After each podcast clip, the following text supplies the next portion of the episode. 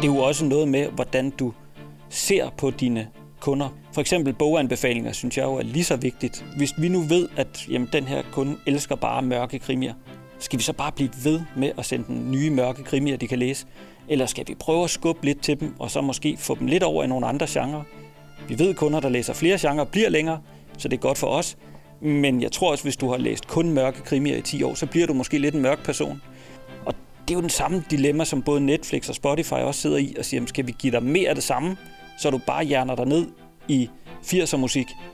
Eller skal vi prøve at, at, at uddanne dig lidt? Der synes jeg, man som, som virksomhed har en forpligtelse til at uddanne lidt.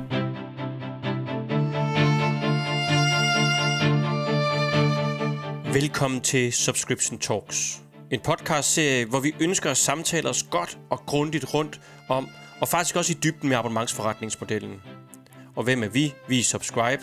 Vi tror på, og vi arbejder utrætteligt hårdt på at sætte hele verden i abonnement. Hverken mere eller mindre. Og ved I hvad?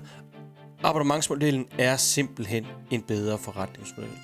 Ikke blot for virksomheder, men også for abonnenterne.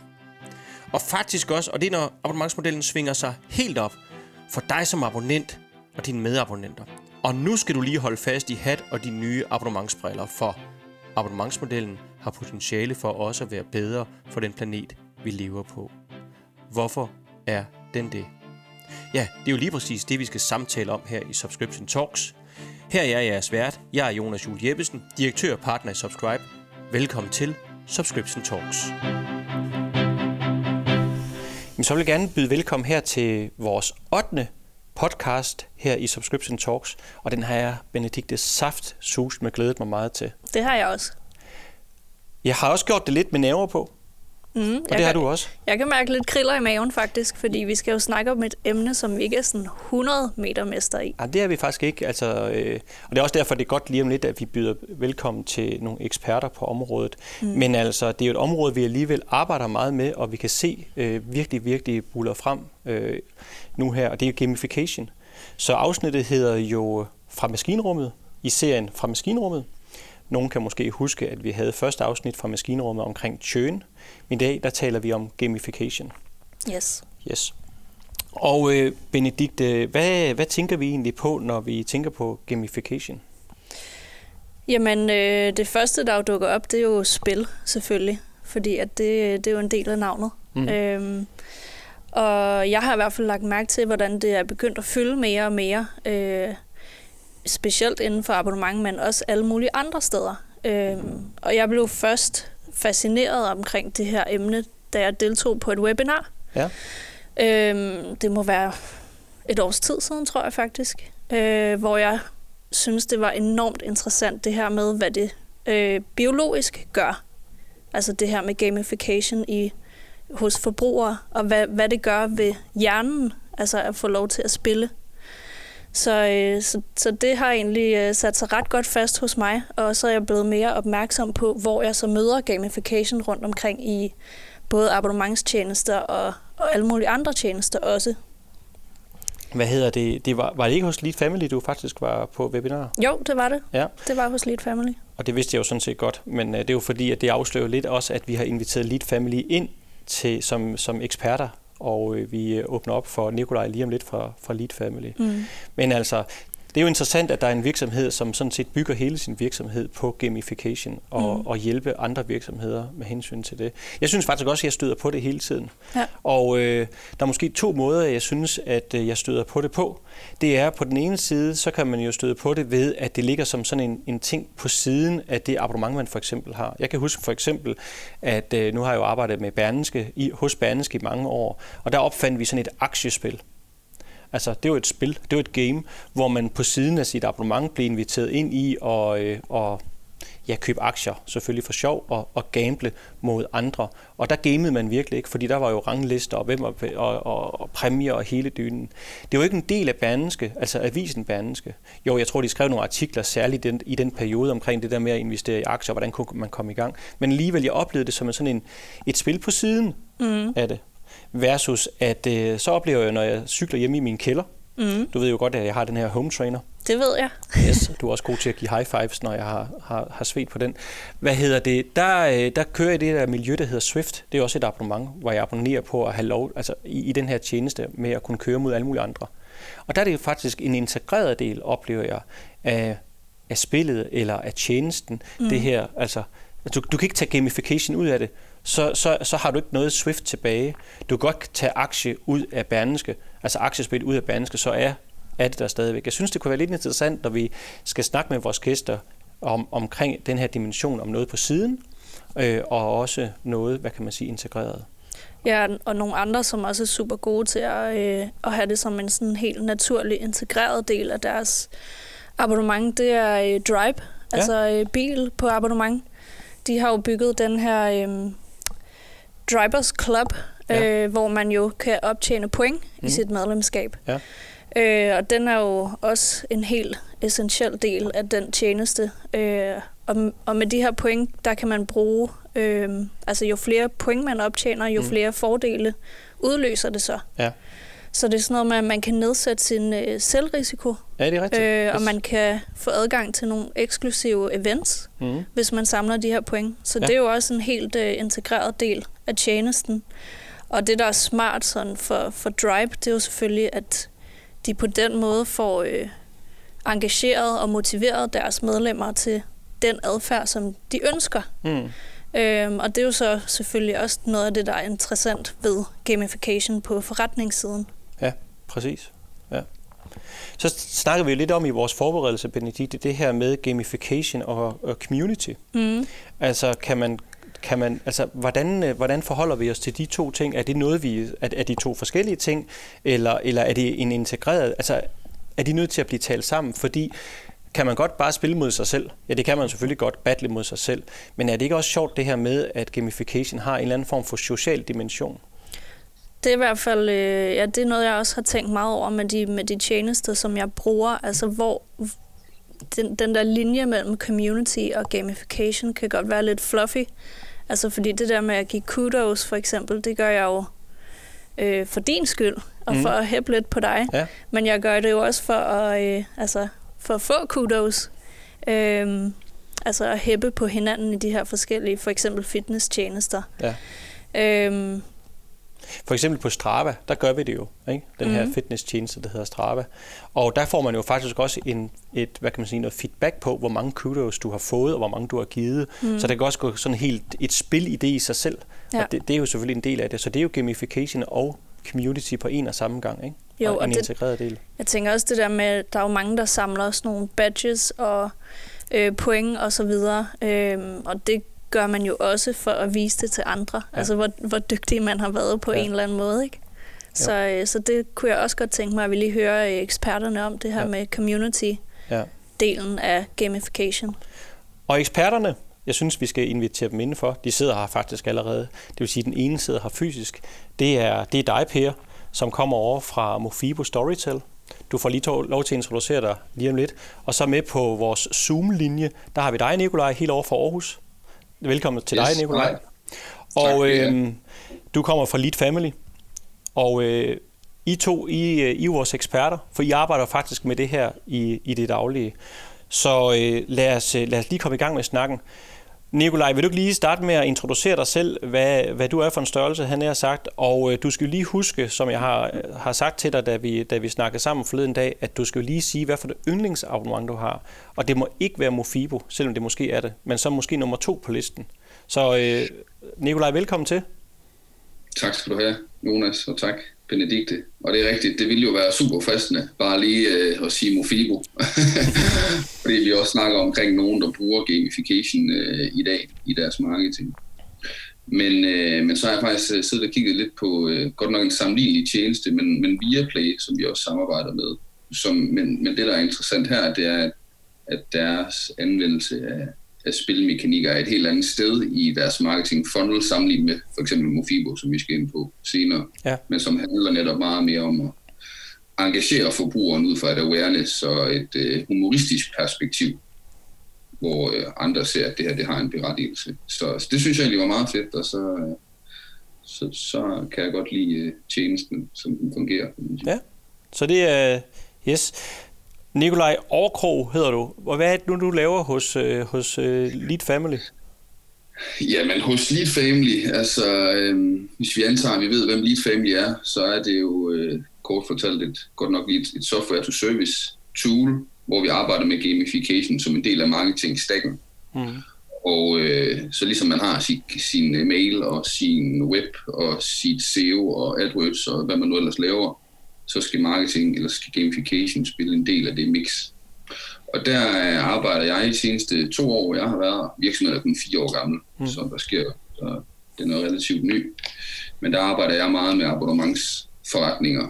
Og det kan en ting er, at det kan være, det kan være streaming, men det er jo også i, virksomhed, i virkeligheden forsikringsselskaber og nærmest også banker og togselskaber, så det ved I jo alt om, at øh, abonnementsforretninger, det, det er jo nærmest inden for hver business efterhånden, ja. at uh, mm.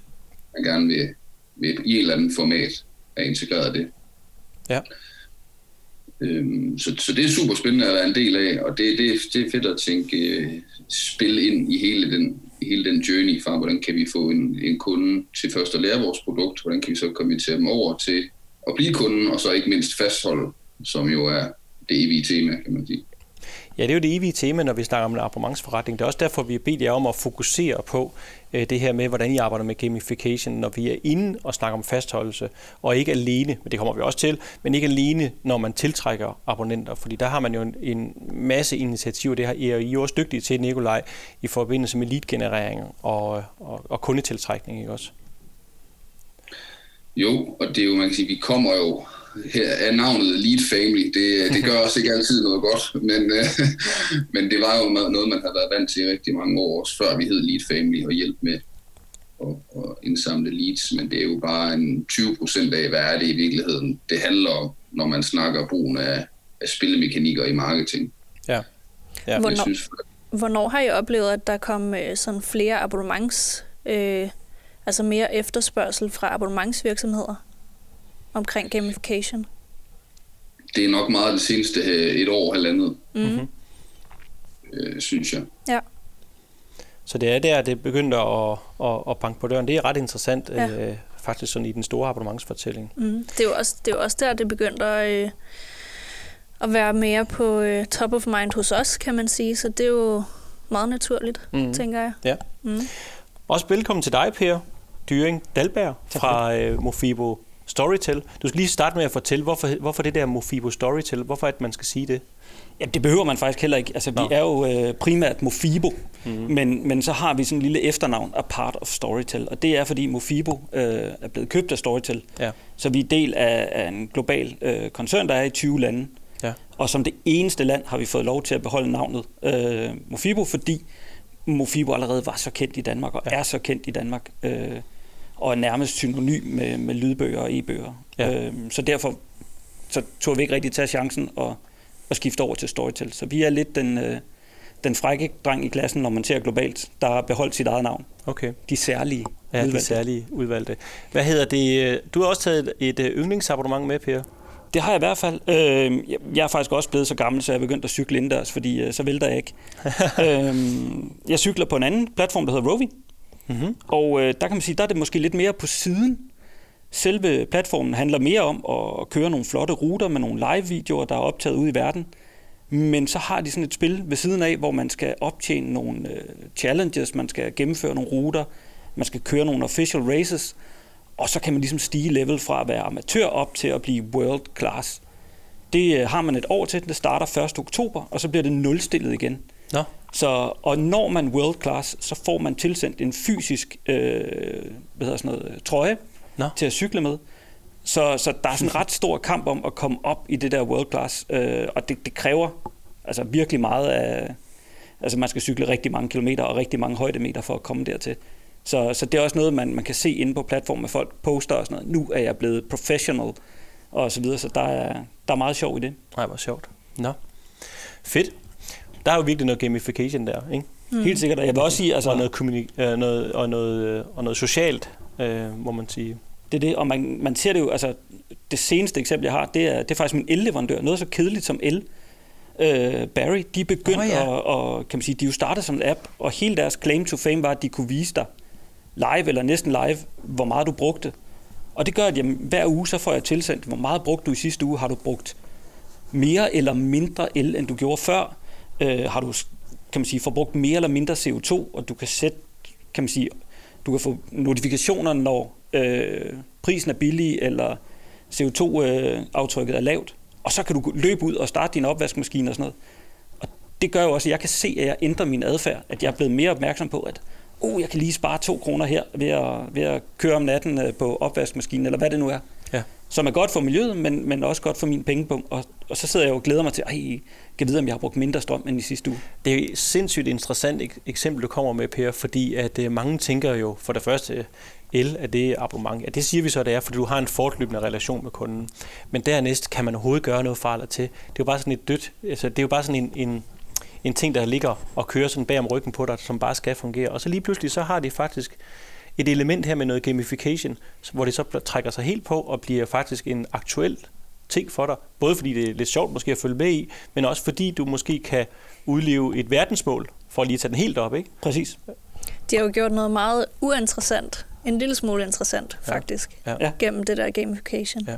Det synes jeg er godt klart, fordi ja. Øh, jeg tror ikke, der er mange, der sådan ved, hvad deres elforbrug er per uge. Nej. Men øh, jeg ved ikke, om jeg er den mere nørdede ende af skalaen, men jeg sidder i hvert fald og følger lidt med nu, fordi jeg kan se, om jeg kan slå mig selv. Ja. Min bror han har faktisk også fortalt om Barry, så der er et eller andet, jeg har det faktisk øh, også. der er noget, ja, de har knækket der. Ja, ja. Jeg får lyst til at få det. Ja. jeg tror godt, du må. Så ja, men, det er bare ret henvendelse til dem. Men det er, det er faktisk et super interessant eksempel. Skal vi ikke lige prøve at øh, tale om, Per, hvordan I hos Mofibo anvender og tænker gamification?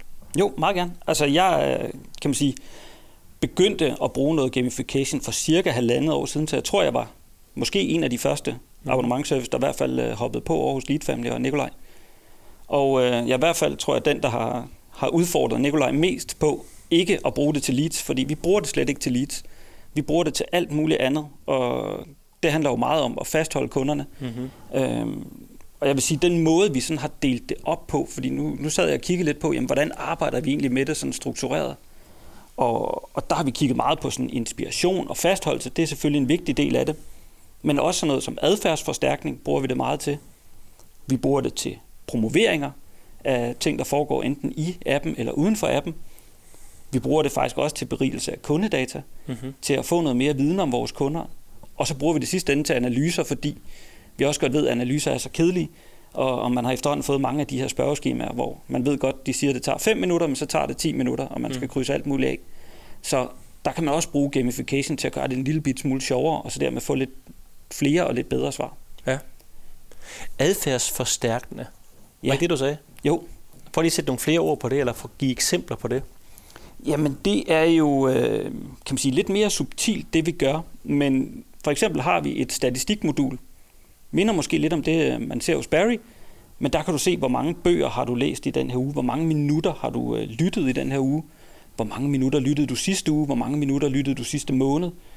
Øh, vi har jo enormt meget data, øh, så man kan også se, jamen, hvornår, hvilken dag i ugen lytter du mest, hvilken dag i ugen lytter du mindst, hvornår på døgnet er du en natteravn, er du en commuter, der lytter mellem øh, 7 og 8, og så igen fra 16 til 17. Mm. Dem er der ikke så mange af i øjeblikket. Mm-hmm. Men normalt er der jo en del af dem. Så man får ligesom bragt sin egen statistik tilbage til en selv. Også hvilken kategorier man elsker. Øh, er man til fantasy? Er man til crime?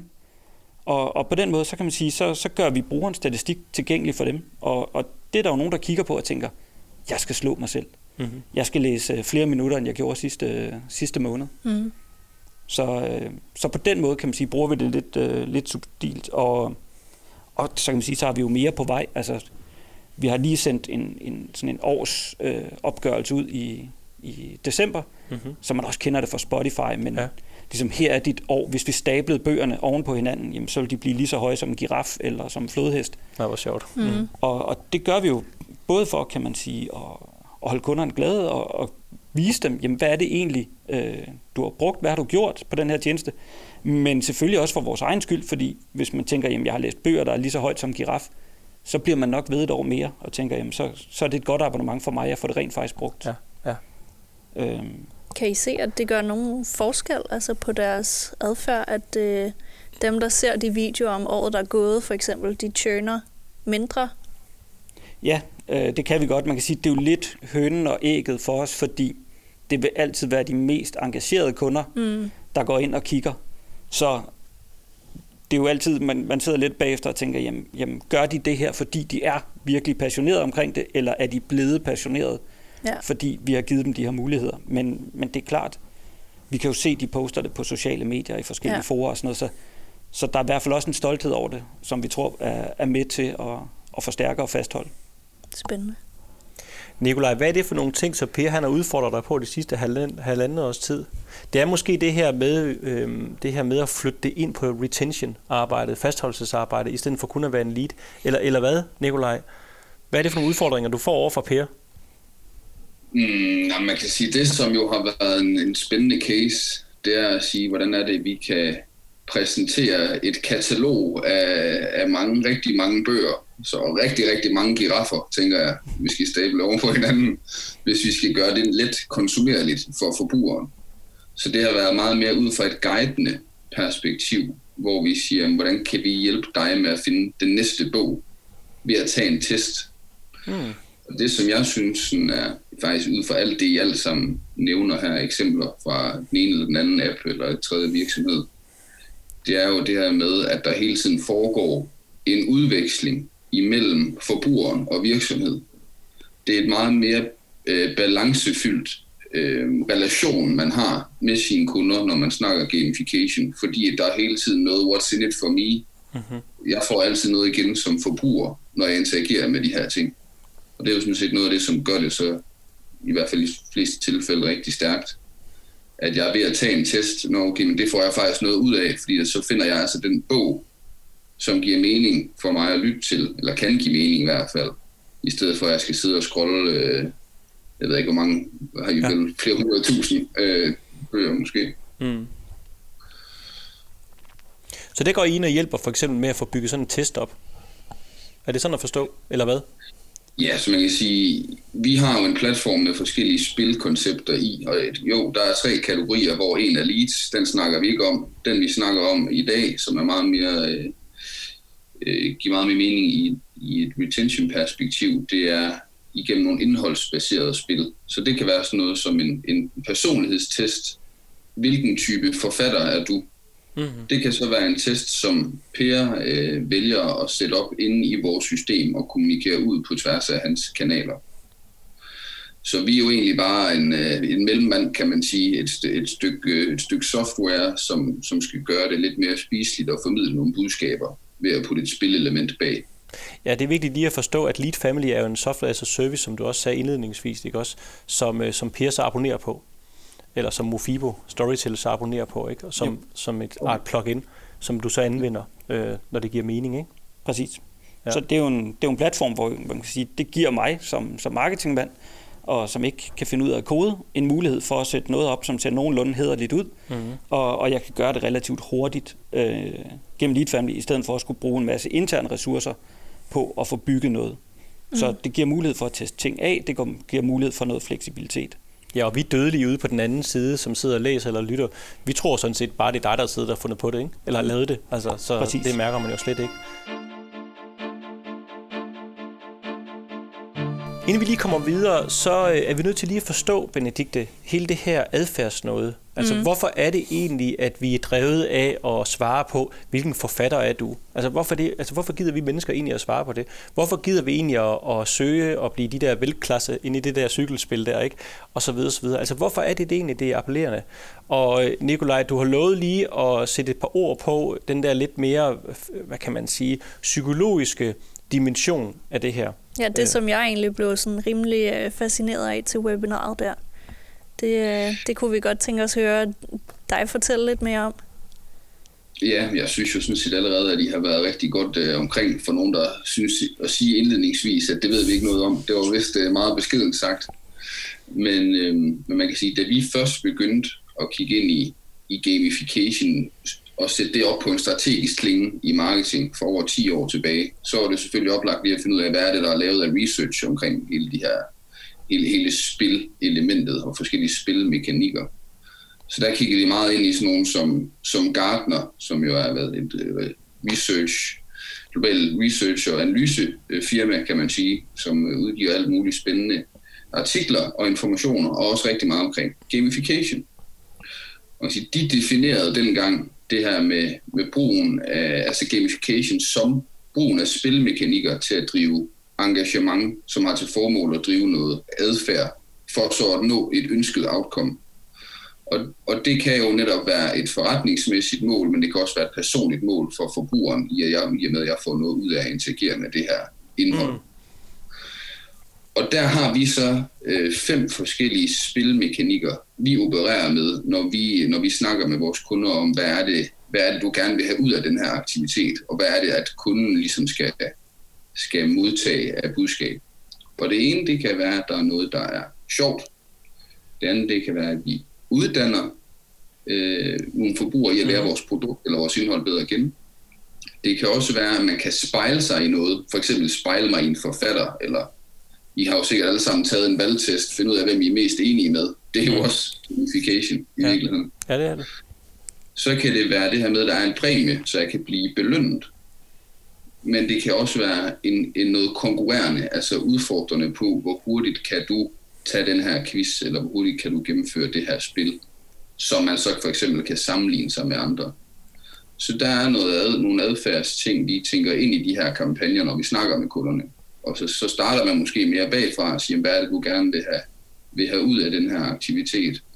Og så er det ikke så vigtigt, om du laver X, Y eller Z type spil. Altså det er jo bare, som I siger det, den adfærd, vi gerne vil have ud af det.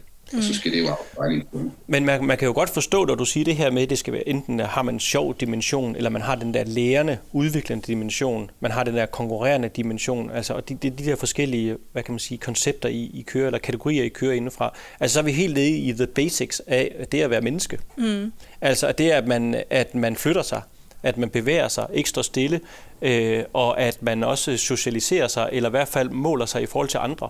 Ikke? Altså, der ja. er noget identitet her. Altså, ja, jeg tænker også, det taler meget ind i øh, altså Maslows behovspyramide på en eller anden måde, at man, at man søger lidt opad øh, mm. selvudvikling og have det sjovt og det sociale og alle de relationer, man har der. Så det er også... Øh, Så man ja. kan godt forstå, hvorfor det her det jo selvfølgelig virker. Mm. Ikke?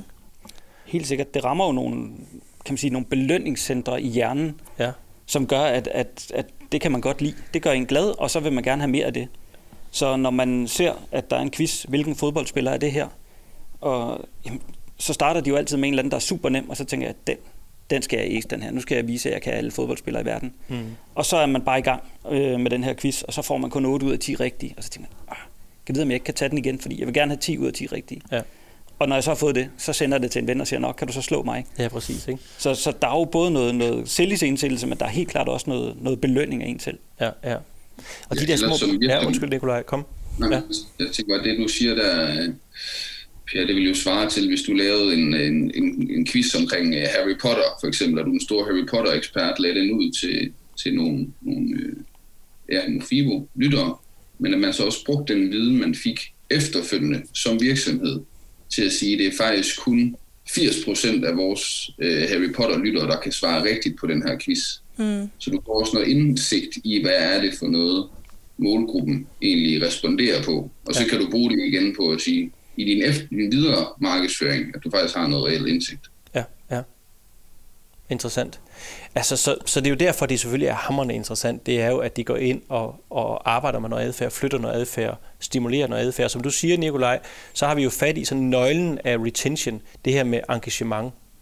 Og øh, Benedikt, Benedikte, vi snakker jo lidt omkring det her med, at de gamle abonnementsvirksomheder, som jeg selv kommer fra, altså for eksempel fra avisbranchen, vores fornemmeste loyalitetsgreb, det var sådan noget som billing ikke også? Men altså, hvor det, det, finere, det finere, det er jo sådan noget omkring det her med, at man engagerer faktisk sine læsere, lyttere, sine abonnenter, sine medlemmer. Ikke? Mm. Øh, altså det er en, den konstruktive binding, kan man sige, for en abonnementsforretning. Mm. Altså, og det er jo det, faktisk Zetland. Nej, bare kom. Så synes jeg meget, Zetland, de arbejder. Altså, de har jo ikke noget CRM-team, faktisk. De arbejder med et engagementsteam mm. i deres retention-arbejde. Så det der engagement, det er nøglen for, altså det er nøglen for, for loyalitet. Og det, det er vel også det, du kigger på, Per? Helt sikkert. Altså, det, er jo, det er jo det gode ved at være en app. Det er jo, at vi kan følge med i, jamen, hvor meget læser vores kunder, hvor engageret er de, hvor mange har vi, der læser, lad os sige, over 25 timer øh, om måneden, hvor mange læser mellem 10 og 25 timer og mindre end 10 timer. Og så er det klart, så kan vi begynde at følge den adfærd øh, og track den, og sørge for at hjælpe dem og holde dem i gang. Øh, og for eksempel den inspirationsmaskine, øh, som Nikolaj har hjulpet os med at bygge, jamen den, den har vi sat i værk, sådan så hvis vi kan se en faldende tendens på den enkelte kunde, mm-hmm. og så er det egentlig lige meget, om du starter med at læse 50 timer om ugen, eller hvad du nu gør, og det så langsomt daler, eller om du startede med 10 timer om måneden, og det er derfra, det daler. Men når vi begynder at se en glidende tendens over nogle uger, vi kan se, at kunden bliver mindre og mindre engageret, øh, bruger vores app mindre og mindre, så trigger det et flow, som sender dem dels nogle boganbefalinger og siger, det kan godt være, at du er kørt sur, du har læst alle de krimier, der er, så skal man også være dygtig, men du er måske gået lidt træt i, i krimier. Hvad med, at du kommer over på nogle andre genrer? Mm. Så vi prøver at udfordre kunden lidt, og så har vi lavet den her inspirationsmaskine, som vi har testet op imod, kan man sige, det at sende den boganbefalinger, men hvor de egentlig kan gå ind og spille et lille spil og sige, jamen jeg vil egentlig gerne øh, dykke ned i en eller anden kategori, for eksempel krimi, og så åbner den sig op og siger, jamen hvad for noget krimi er du til? Er du til cozy crime, Agatha Christie? Er du til dark crime? Hvad, hvad skal du gerne have mere af? Ja, ja. Og øh, så på den måde kan man måske finde nogle subgenre, eller gå ombord i et helt andet univers og sige, jeg tror, jeg skal have noget romance i den her kedelige tid. Jamen igen, så kan man dykke ned i, i romance og sige, jamen, hvad ligger der af subgenre der, og hvad kunne så være noget for mig? Og inde med nogle konkrete boganbefalinger. Mm. Det er interessant det der med, at det der med, at der er en nedadgående, hvad hedder, altså det glider ud af hænderne på dig. Ja. Og så er det lige meget, om det er fra 50 timer eller det er fra 10 timer, så har det bare, så begynder der nogle tjønklokker at ringe hos jer, ikke? Jo. Så er noget, noget vi skal være opmærksom på. Ja. Øh, og så begynder spillene at sætte ind. Præcis, fordi... Og de små belønningssystemer, de øh, aktiveres. Det er det, fordi vi kan ikke se en, en tendens, altså man kan sige, jo, selvfølgelig dem, der er virkelig hardcore brugere og bruger rigtig mange timer, de er selvfølgelig de mest lojale. Men der kan også sidde nogen, der siger, jamen jeg læser hver lørdag formiddag, og det er mit læsetidspunkt. Der sætter jeg mig og strikker to timer og lytter til en bog. Mm. Og det har værdi for mig. Mm. Jamen det bliver så til otte timer på en måned. Men er man tilfreds med det, så er det jo fair nok. Og så skal vi ikke være inde og prøve at notche op på 50 timer. Så skal vi bare sige, at det accepterer vi. Men det er klart, har du sprunget over to lørdage, så skal vi have fat i dig og sige, hvad sker der nu? Er der noget, vi kan gøre for at få dig i gang? Mm inspirere dig. Ja. Hvordan øh, det her, vi snakkede indledningsvis omkring det her med community og gamification. Altså, hvordan, hvordan, hvordan øh, snakker I om det, når man sådan går ind på Mofibo-gangene, og den dialog, du også har over mod Nikolaj? Jamen altså, jeg vil sige, vi, vi snakker rigtig meget om, om community, og vi har øh, lige nu et øh, Facebook-community, snakker om lydbøger, og er også i gang med at starte noget op på Clubhouse. Aha. Øh, det, der så mangler, kan man sige, det er jo at få skabt broen mellem det, man laver inde i appen, og så det, man har i communityet. Vi har ikke endnu et community i appen. Vi er så småt på vej, i og med, at man kan skrive anmeldelser af bøger. Ja, okay. Man kan give dem stjerner, man kan give dem nogle emotions. Er det her en uhyggelig historie? Er den øh, romantisk? Hvad er den? Og så kan man øh, skrive i fri tekst, jamen jeg synes, den var fantastisk, eller åh, jeg blev lidt træt af oplæseren, eller hvad det nu kan være. Mm. Og det næste skridt, øh, som vi er i gang med at rulle ud, det starter på mandag, det er, at man rent faktisk kan gå ind og kommentere på andres anmeldelser. Mm. Så der begynder vi at få lidt brugerinteraktion, hvor ah. nogen skriver og siger, jeg synes, det var en fantastisk bog. Nej, hvor er Kasper Christensen en spændende person. Og så kan en anden skrive, men helt enig, den bog har jeg også, øh, øh, synes jeg også er fantastisk. Eller jeg er halvvejs med den nu, og jeg synes, den er god, og så videre. Så, så man får noget interaktion mellem brugerne. Kan man øh, følge hinanden? Ikke nu. Nej. Øh, det er helt sikkert noget, vi gerne vil have. Mm. Øh, det er der, hvor vi begynder at nå grænsefeltet for, hvor, altså, hvor meget vil man dele ud af. Mm. Øh, vi ser det jo også, kan man sige, på vores har man sin egen boghylde. Det vil sige, selvom man deler et abonnement, for eksempel et familieabonnement, så kan min kone ikke se, hvad jeg læser. Mm. Det kan være meget heldigt. Øh, og det kan man sige. Så det er lidt modsat Netflix og mere over i Spotify. Der kan mm. man heller ikke øh, vide, hvad jeg ligger og lytter til. Nej. Britney Spears for eksempel. øh, så det, det er sådan en ting, som man kan holde. Mm. Ja, præcis. Og man kan holde det lidt skjult. Og det er klart, hvis man så begynder at følge hinanden, så vil det automatisk måske give en eller anden ændring i adfærd, at man sidder og tænker, ah, jeg, må, jeg må skulle lige tage en af de her lidt højpandede bøger på, så de andre kan se, at jeg, jeg er faktisk ret klog, fordi jeg læser det her. Eller, åh, den her erotiske novelle, det, det, det går altså ikke. Det, Jamen, den må jeg holde væk. Der, der kan man jo se over i Strava for eksempel, ikke? der kan man jo faktisk selv vælge, om, om man vil publicere det. Mm. Selvom man har nogle followers der, så, så kan man også godt gå ned og sige, okay, det var med et fesen træningspas, jeg havde her. Det skal, ikke, det skal ikke ud og, og kommentere sig nogen som helst. Det holder jeg lige for mig selv. Men det skal alligevel lige tælle med, fordi jeg tæller jo kalorier, eller jeg tæller antal kilometer, eller hvad jeg gør. Ikke? Ja, det skal være meget på, øh, mm. på kundens præmis, om de har lyst til at dele det eller ej, eller hvor meget de har lyst til at dele, tænker jeg også. Ja, det er nok ret vigtigt. Ja. ja. Hvad hedder det? Jeg synes jo faktisk, øh, nu har jeg haft Mofibo det sidste stykke tid, for jeg, skulle, jeg vidste, at jeg skulle snakke med dig, eller vi skulle snakke med dig, Per.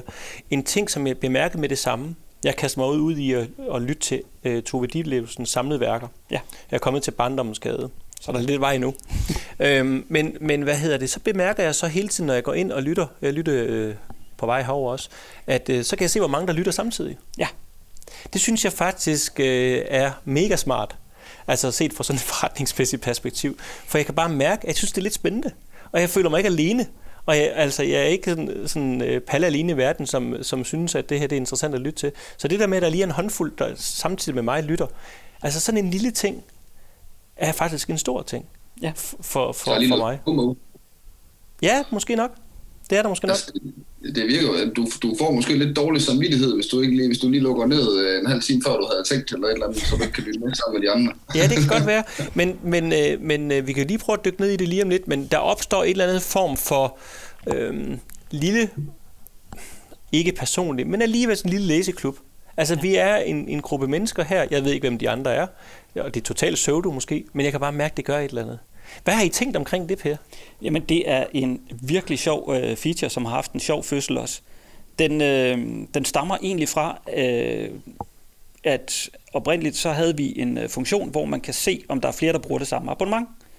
Så hvis du lytter på din telefon, og din kone går i gang med at lytte på, den samme, på det samme abonnement med sin telefon, så slår den fra og siger, hov, nu lytter du på to telefoner samtidig, det er ikke en del af dit abonnement. Mm. Og øh, det sad vi så og det må man kunne bruge til noget mere. Og, og så viste det sig, at den funktion kunne faktisk vise, jamen, hvor mange lytter samtidig. Hmm. Øh, så det var et meget, meget lille øh, fix, der opstod mere eller mindre på sådan en hack day, de havde i, i tech. Så den var der ikke om torsdagen, og så om fredagen havde de hack day, og så mere eller mindre om mandagen, så sagde de, den her, den prøver vi altså lige at køre ud, fordi det virker bare intuitivt rigtigt. Ja. Og, og den fik lidt blandet modtagelse. Der var nogen, der syntes, det var vildt sjovt. Både at sige, at vi er 200, der lytter til den her meget populære bog lige nu, og nogen, der synes, det var vildt fedt at være den eneste. Jeg tænkte, jeg har fundet en bog, hvor det kun er mig, der lytter. Mm. Mm. Øhm, og det giver en, en, kan man sige, uanset om man føler sig speciel og særlig, fordi man er den eneste, eller en del af et fællesskab, fordi man lytter sammen med andre, så giver det noget. Men der er også nogen, der er vendt tilbage og siger, betyder det, at de andre kan se, hvad jeg lytter, og hvad med min datasikkerhed og sådan noget.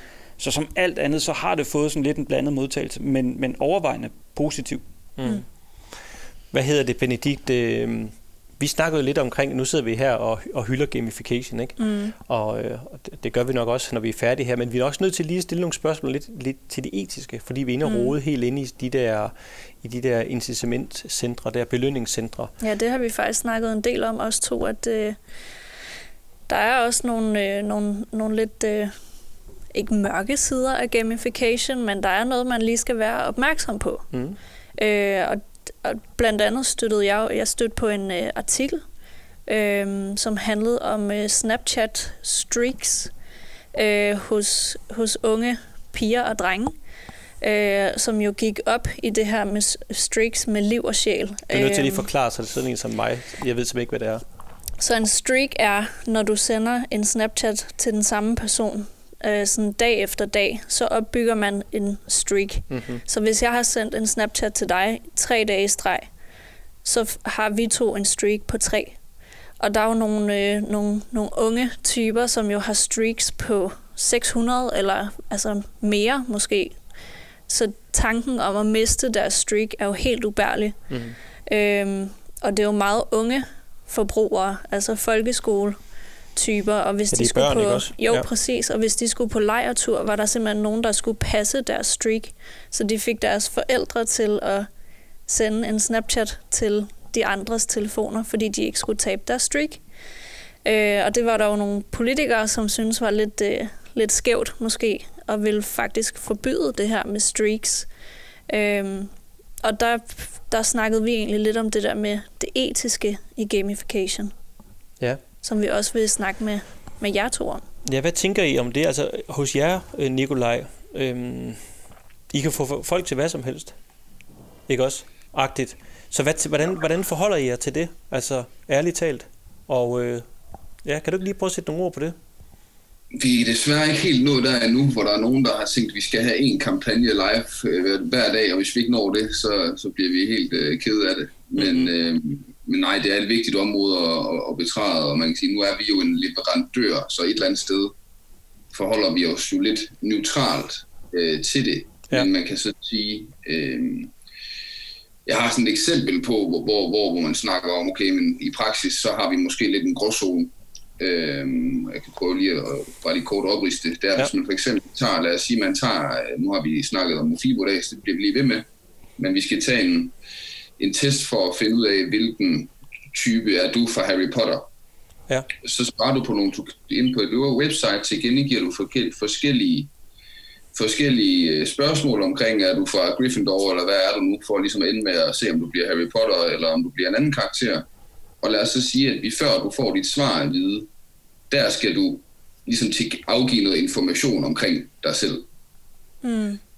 Det vil nok ikke ske i virkeligheden, hvis man går ned i en butik og siger, når man øh, kan jeg lige få det her produkt? Nej, du skal først afgive noget omkring dig selv. Så der, der er vi jo ude Ja, i et eller andet, ja, ja, ja. for med at få et lead eller en permission eller noget, noget data på, på målgruppen, før vi, vi giver dem det, de egentlig kom efter.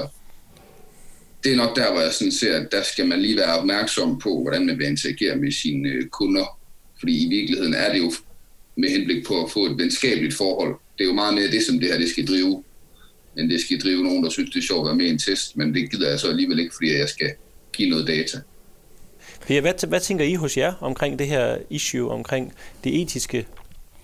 Jamen, det er, jo, øh, det er jo altid spændende. Vi synes jo, det er en god ting at læse bøger. Og, og tror på, at verden bliver et bedre og mere empatisk sted, hvis man læser Mm. mm. bøger. Mm. Man lærer andre folks tanker at kende. Så der er jo spørgsmål om, om målet, hellig og midlet. Ja. Øh, vi har så valgt at, kan man sige, at holde os på, på den gode side og sige, jamen, men meget af det, du også siger, det skal, være en, det skal give noget til begge parter. Det skal være en relation mellem virksomheden, og det skal være en, noget, der giver noget til forbrugeren. Så når vi går ud og gør noget, øh, så har vi også et formål med at gøre det. Og det prøver vi at, at sætte op hver gang vi gør et spil, øh, laver et spil og, og lægger det ud til kunderne. Det kunne for eksempel være at sige, jamen vi vil gerne øh, lave en julekalender, hvor man kan vinde nogle gavekort. Der er nogle øh, ting i det for kunden. De bliver underholdt. De skal gæ- gætte nogle spørgsmål, der relaterer sig til nogle bøger. Så det giver dem også noget inspiration. Hvis de går ind hver dag, så er de blevet præsenteret for 24 bøger i forskellige genrer. Og det giver os også noget, fordi vi får vist kunderne, jamen prøv at se her, vi har 24 fantastiske bøger i forskellige genrer. Og så kunne det jo godt være, at vi lagde ind og spurgte om, vil du afgive en permission? Mm. Eller vil du fortælle, hvad køn du er? Og permission, dem vil vi jo gerne bruge til at kunne sende dem nogle boganbefalinger. Det kan man sige, det er måske en god ting. Det er også selvfølgelig med til at fastholde dem, så de bliver længere på Mofibo, så det er jo vores incitament. Og det, at vi får noget viden om, hvad køn det er, kan jo også gøre, at vi for eksempel kan målrette lidt bedre til dem. Mm. Øh, nu havde vi en graviditetspodcast, vi ville sende ud, og det giver mest mening måske for kvinder, jamen så kan man sige, så er det meget rart at have den øh, parameter også at slå på. Så vi får noget viden, men meget med kan man sige, det formål ikke at irritere kunden og sende dem noget, som ikke er relevant. Så hele tiden, når vi laver noget, så prøver at bruge det kan man sige, til at give noget tilbage til kunden, at de ikke bliver irriteret eller ikke får noget, der er irrelevant. Ja, ja. Interessant. Og jeg Godt. kan lige tilføje, at vi, vi Ja. faktisk er på vej med både reading goals, som man kan sætte op og sige, at jeg vil gerne nå at læse to bøger om måneden, eller mm. hvad man nu kan sætte op. Og det er klart, det er jo med til at forstærke den adfærd, man siger, jamen, hvis det er det, du vil, jamen nu har du, nu har du kun læst en halv bog, og halvdelen af måneden er gået, så nu skal du til at have fart på. Mm. Så, så det er jo noget, der tjener vores interesse, men også, ligesom man ser det i fitnesscenteret med en personlig træner, er med til at sige, jamen, det var den her intention, du signede dig op med. Det var det her, du ville. Du vil blive større og stærkere, og du har altså ikke været nede i fitnesscenteret endnu. Mm. Det, det bliver du altså ikke stærkere af. Og vi er faktisk også på vej med streaks, det tør jeg næsten ikke sige. Men, men igen, det kommer til at ligge som en del af vores statistik, og sådan lidt mere bagudrettet, så det bliver ikke det, man får smækket Har du, hovedet. husk, har du husket at læse i din bog i dag? Ja. Agtig, øh, den kommer bare til at ligge som del af statistikken og siger, at du har læst fire dage i træk osv., men, men ikke sådan, når man går ind og siger, din streak er nu syv dage. Så, så vi prøver at holde det lidt mere, kan man sige, som, som baggrund til information. Mm. Noget af det, noget af det som, som, øh, som jeg har tænkt meget omkring det her med gamification, det er jo, at, at det er jo meget noget yderstyring. Mm. Altså der kommer en anden form for yderting. Nu har, nu har, jeg, nu har jeg selv sammen med min, øh, min yngste derhjemme, vi har været i gang med det her Musician. Øh, det har jeg tror jeg, vi har talt om tidligere i de her podcasts, men til jer, der ikke lige skulle vide, hvad, hvad Musician er, det er sådan en musiktjeneste, altså en musiklæreragtig tjeneste, som jo, øh, hvor du dygtiggør dig i at spille guitar eller bas eller, eller hvilket instrument nu er. Altså vildt, vildt godt lavet. Og øh, min Vilfred derhjemme, han, øh, han spiller ikke numre, han, han gennemfører baner. Altså det er ja. den måde, han i tale sætter det på, fordi at man, at man, man oplever det lidt, jo dygtigere du spiller det igennem, altså det vil sige, jo mere præcist, øh, rent, rigtigt, rytmisk du spiller det, jo flere point får du, jo flere stjerner får du. Og så det er altså gamification ud af, øh, ja på den fedeste måde. Men jeg oplever også den her yderstyring, altså hvor han jo bliver på en eller anden måde ryger ind i det her spil og bliver motiveret af noget, som jeg som far ikke synes er så, så heldigt eller så, så gyldent, som hvis han nu bare levede en eller anden form for musiker og drøm inde i sig selv, som bare skulle ud igennem øh, fingrene og ud i den her guitar. Kan, kan I følge mig i det? Mm. Ja. Øhm, så, så, så, Man kan jo også tænke over, Jonas, hvad er, hvad er alternativet? Fordi jeg tænker også, mm-hmm. ja, det er også rigtigt. Søn, han lige har fundet gejsten ved det, mm. så er det jo også fedt. Jamen, det er rigtigt. At, at han kan lære musik på den måde. Hvad ja. hvis han nu ikke har lyst til at spille så meget guitar, ved at han skulle sidde og kigge en YouTube-video? Jamen, det er rigtigt. Og, og et, et andet alternativ, det er jo at gå ned til, til den, den kedelige musiklærer, undskyld, nede på musikskolen, ikke? Som måske, altså, det er jo også en slags yderstyring, ikke? Må man jo sige. Man, men, men, men alligevel, altså, så har man jo måske et menneske, som kan, kan anspore til en eller anden form for mu- musikalitet. Jeg, jeg, der, jeg er sådan lidt opmærksom på det der med den her, det forhold mellem det indre og det ydre. Mm. Jeg må bare sige, at der er gået noget indre styring i det, for han er jo blevet vild med at spille guitar, og nu sidder han jo selv og laver numre. Og, og, og den måde, vi så skriver de numre op på, det er den måde, som, øh, som Musician, de har sådan et særligt nodesystem, som er meget mere simpelt for sådan en som ham øh, og for mig, end en almindelig klassisk nodesystem. Og det, det, det sidder han jo og gør. Og så er, vi jo, så er det jo gået fra ydre til, til indre styring. Ikke? Så selvfølgelig kan det det godt, og det kan jo anspore, og det kan jo motivere. Ikke også? Jeg tror også bare, det er vigtigt, at vi i den her samtale har det der for øje med, hvad vi udsætter folk for. Jeg kommer til at tænke på det, Per, fordi du siger det der med, med et personligt læsemål. Altså det vil også bare være frygteligt, hvis folk de bare sætter den til at, at, at, at starte på play, men man faktisk ikke hører efter. Bare for at nå sit lyttemål. Præcis. Altså, så, ja. Og det vil heller ikke være godt for os. Øh, og man kan sige, vi har jo så lagt en, en, kan man sige, en ting ind i det her læsemål og siger, det ser ikke ud som om, du vil nå dit læsemål, vil du udskyde det? Ja. Så igen, der ligger nogle muligheder for at sige, jamen jeg har ikke haft tid, så i stedet for at jeg skal læse to bøger på en måned, så skubber det bare og siger, at det er to bøger på to måneder. Så igen, man, man, man skal tænke meget over, når man introducerer de her ting, hvordan påvirker det, det brugerne. Og det er måske net, undskyld, jeg lige afbryder, ja. men det er måske også lige øh, forskellen på, at du aktiverer versus du engagerer. Altså du kan godt aktivere folk ved, at de bare gør et eller andet random-agtigt, ikke? Altså, men ikke tænker over det eller ikke mærker efter det. Men når du begynder at engagere, vi kan jo ikke snakke engagement som en ydre ting. Nej. Så det er jo ikke engagement. Præcis. Og det er jo også noget med, hvordan du ser på dine kunder, brugere. Altså hvad er, for eksempel boganbefalinger, synes jeg jo er lige så vigtigt, at jamen, hvis vi nu ved, at jamen, den her kunde elsker bare mørke krimier, skal vi så bare blive ved med at sende den nye mørke krimier, de kan læse? Eller skal vi prøve at skubbe lidt til dem, og så måske få dem lidt over i nogle andre genrer? Vi ved, at kunder, der læser flere genrer, bliver længere, så det er godt for os. Men jeg tror også, hvis du har læst kun mørke krimier i 10 år, så bliver du måske lidt en mørk person. Så det kan jo godt være, at man skal prøve at se, om man kan skubbe lidt til deres læsevaner og introducere dem for nye genrer og nye forfattere. Ja. Og det er jo den samme dilemma, som både Netflix og Spotify også sidder i og siger, skal vi give dig mere af det samme, så du bare hjerner dig ned i 80'er musik, eller skal vi prøve at, at, at uddanne dig lidt? Mm. Og der synes jeg, at man som, som virksomhed har en forpligtelse til at uddanne lidt og give nogle nye inspiration, fordi det er jo lige så meget, selvfølgelig henter man også inspiration hos venner og familie, men det er også vores opgave at ikke bare give dig mere af det samme. Jeg tænker også, det er en god måde at tilføre noget, noget ekstra værdi til kunden, uden at øh, banke dem oven i hovedet. Mm. Altså at sige, at du, du bør lytte til flere kategorier. Så bare øh, vise det som en mulighed, som de selv kan vælge ind i eller lade være, hvis de ikke har lyst til det. Præcis. Så vi prøver altid, når vi foreslår, kan man sige, selv den mest hardcore krimilytter, jamen, så får de fem boganbefalinger, jamen, så en af dem måske over i en anden genre. Mm. Det kan være en biografi, øh, for at prøve at se, om man, man ligesom kan trække dem øh, videre til andre genrer. Ja. Vi skal til at, at runde af. Tak for en god snak omkring gamification Ja. og hvad man kan bruge det til her fra abonnementsværkstedet. Vi er blevet endnu klogere, Jonas. Ja, det synes jeg. Ja. Hvad, øh, Benedikte? Så tak til jer. Undskyld, Per og, og Nikolaj. Selv tak. Fornøjelse. Det var godt. Hvad hedder det, Benedikte? Hvad står du egentlig tilbage med? Hvad står vi tilbage med fra, fra den her samtale om, og, omkring gamification? Hvad kan vi bruge det til? Jeg tror, noget af det vigtigste, jeg sidder tilbage med, det er det her med, øh, som både øh, Per og Nikolaj har talt om, det her med en balancefyldt relation. Altså at en rigtig god måde at bruge gamification, det er jo både, hvor at det er en fordel for både kunden og for virksomheden. Øhm, og prøve egentlig at tænke det ind, når man, hvis man vil starte med noget gamification for eksempel. Det synes jeg var en ret spændende tankegang, og så tror jeg også, man kommer godt ud altså omkring de, øh, de etiske tanker.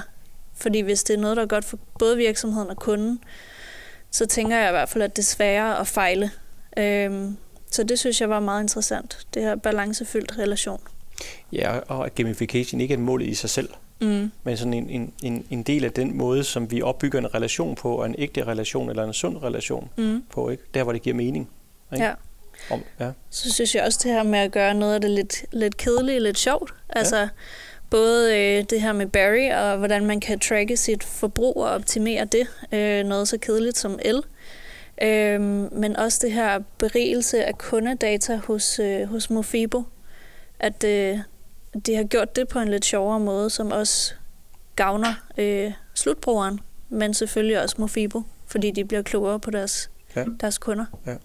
Vi står jo tit i den der situation med, at, øh, at vores kunder siger, hvordan pokker kan vi engagere? Altså vi har så for eksempel et, et, et kedeligt, eller et ikke betydeligt, øh, hvad hedder det, tjeneste, man bare Mhm. skal have el, vand, varme, eller hvad pokker det nu kan være. Øh, men lige pludselig så har man jo nogle muligheder for faktisk at bringe det frem, og er det noget, man kan samtale om, eller er det noget, man kan måle på, er det noget, man kan battle om, og så videre, så videre. Det synes jeg, der er, er, er interessant. Mm. Og, øh, og så, så synes jeg, det, det er fedt, at der er en virksomhed som Lead Family, som ikke laver andet end at tænke i, at man kan at, at, at, at finde på at være kreativ inden for det her. Mm. Så det er også lidt det hele der med, som man jo gør, i stedet for at opfinde alting selv, så simpelthen at partner op med nogen, som, som ikke laver andet. Præcis. Øhm, og lytte til de gode cases. Mm. Øhm, og fedt også at høre sådan en som Per sige noget i retning af, jamen altså vi synes faktisk helt overordnet set, at det er bedre, du lytter eller læser til litteratur, end du ikke gør det. Så det, så det ligger vi ned over vores indsatser og vores relation med abonnenterne eller vores medlemmer eller vores kunder, og så bruger vi de virkemidler, der skal til. Øh, Den, den køber jeg fuldstændig. Den, øh, den tilgang vil jeg gerne abonnere på, Mm. så at sige. Så det står jeg tilbage med. Spændende. Og tak for, øh, for medværtskabet, kære Selv kollega tak. Benedikte. Det var, det var fedt at være i maskinrummet sammen med dig og snakke gamification. Jeg synes, vi blev væsentligt meget klogere på det. Det synes jeg bestemt også, Og, øh, og, og som Nikolaj mærkede, det her med, det er halvandet års tid siden, at abonnementsvirksomhederne er begyndt at arbejde med det i forhold til retention. Det er interessant. Det kommer vi til at se meget, meget mere til. Mm. Og så håber jeg jo, at øh, du, kære lytter, vil følge med i den store abonnementsbevægelse. Altså abonnere på bevægelsen og faktisk også på podcasten her. Og I skal endelig ikke holde jer tilbage med diverse kommentarer. Dem sætter vi kæmpe stor pris på. Abonnementet er jo ikke gratis, for jeg håber, det vil koste dit nærvær og måske lidt anstrengelse med at anbefale det til andre. På genhør.